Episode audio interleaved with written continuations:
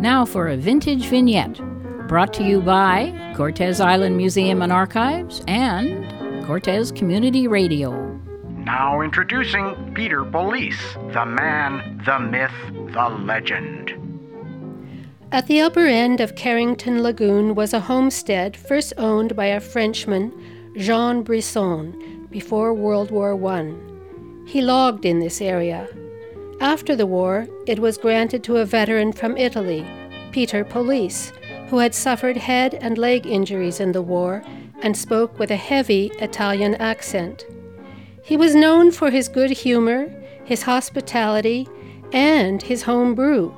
He had an old black horse, and due to Peter's liberal feeding, the horse was rolling in fat. It was quite a sight to see him mounted on his trusty steed, legs sticking straight out, wearing a white Panama hat with a bandana floating behind as they ambled out the road to Whaletown. Children there remembered Peter's homestead as a beautiful place to go. There were lots of fruit trees to climb and fruit to pick in season. He kept sheep to mow the orchard grass. His creek had a pond he had built behind a rock wall dam, where Peter kept trout that he caught up at the lake.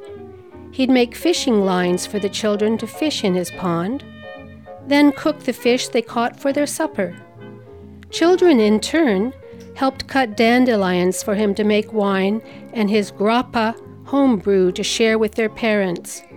His copper still was a little ways up the creek. Fred Riedel remembers a particularly unusual encounter with Peter Police's famous hospitality after a hunting trip with his parents Bertha and Irv Riedel.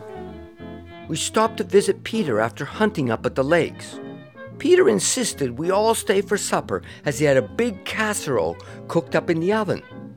He pulled it out, and it had all these mice as a border around the edge of it, alternating with big cloves of garlic looking like tulip bulbs. Ma and Pa took a one look at the mice laid out on their backs, with their feet up in the air, all roasted.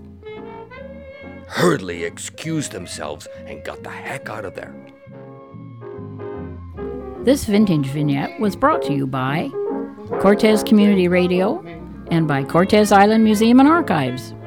If you'd like to sponsor a vintage vignette, please contact the radio at cortesradio at gmail.com or the museum at 250 935 6340.